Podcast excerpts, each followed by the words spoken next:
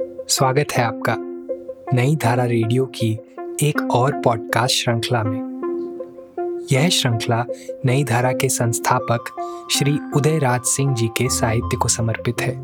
उदयराज जी के इस जन्मशती वर्ष में हम उनकी अमूल्य साहित्यिक धरोहर आप तक लेकर आ रहे हैं इस पॉडकास्ट के माध्यम से। सुनना न भूले नई धारा रेडियो पर।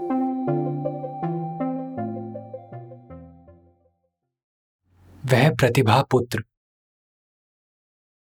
स्वर्गीय श्री जगजीवन राम से मेरा परिचय सन 1933 से था, जब मेरे पिता स्वर्गीय राजा राधिका रमन प्रसाद सिंह, देश रत्न डॉक्टर राजेंद्र प्रसाद द्वारा बिहार हरिजन सेवक संघ के सभापति मनोनीत हुए। तभी से मेरे गाँव सूर्यपुरा उनका आना जाना प्रारंभ हुआ, क्योंकि पीछे वह संघ के कोई पदाधिकारी भी बनाए गए थे।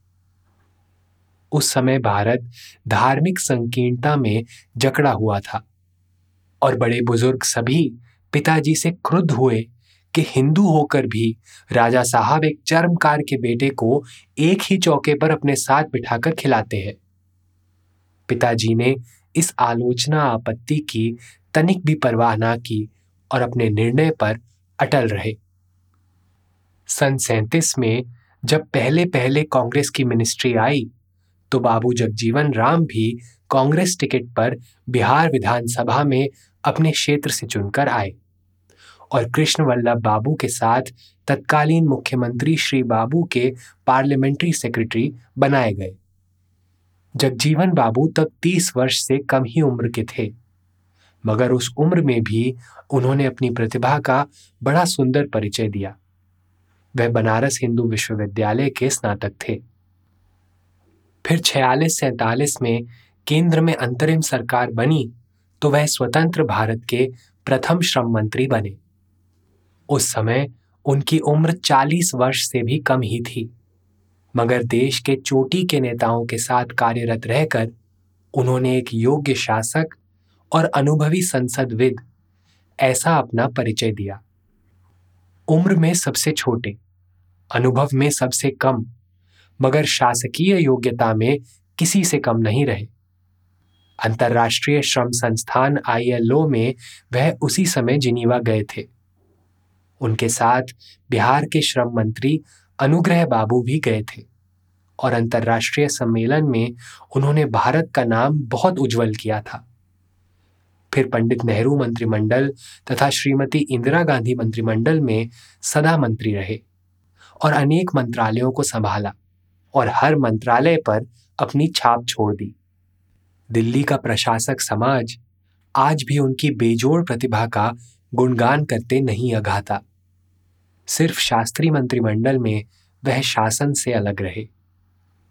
आपातकालीन स्थिति के उपरांत हेमवती नंदन बहुगुणा तथा वह कांग्रेस छोड़ जनता पार्टी में आ गए।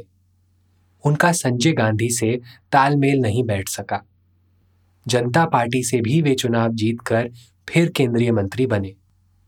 आज यह सभी महसूस करते हैं कि जयप्रकाश जी तथा कृपलानी जी ने मुरारजी देसाई की जगह जगजीवन बाबू को यदि प्रधानमंत्री बनाया होता तो शायद भारत का इतिहास आज कुछ और होता। जनता पार्टी उनके नेतृत्व में इतनी जल्दी नहीं टूटती। या तत्कालीन राष्ट्रपति जी उनको प्रधानमंत्री की शपथ मोरारजी भाई के इस्तीफे के उपरांत दिला देते तो शायद भारत जनता राज के एक और दौर से गुजरता। ऐसा लोग आज भी सोचते हैं। मगर विधि का विधान तो अपना ही होता है। फिर जब जीवन बाबू, जनता पार्टी, कांग्रेस पार्टी सभी से अलग हो, अपनी लीक पर चले। एकला चलो एकला चलो एकला चलो रे के महाकवि टैगोर के सिद्धांत को अपनाया और अंत में राजीव गांधी निवर्तमान प्रधानमंत्री के फिर बहुत समीप आ गए। वे कांग्रेस पार्टी के बाबूजी फिर बन गए, मगर उनकी आयु समाप्त हो रही थी।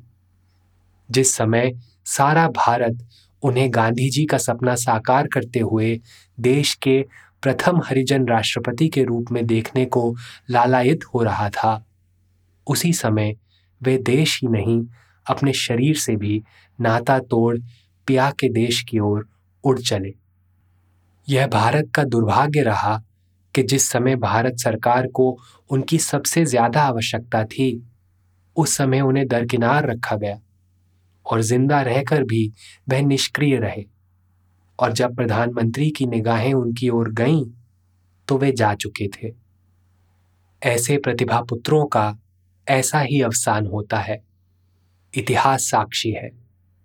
जगजीवन बाबू की स्मृति में मेरी विनम्र श्रद्धांजलि।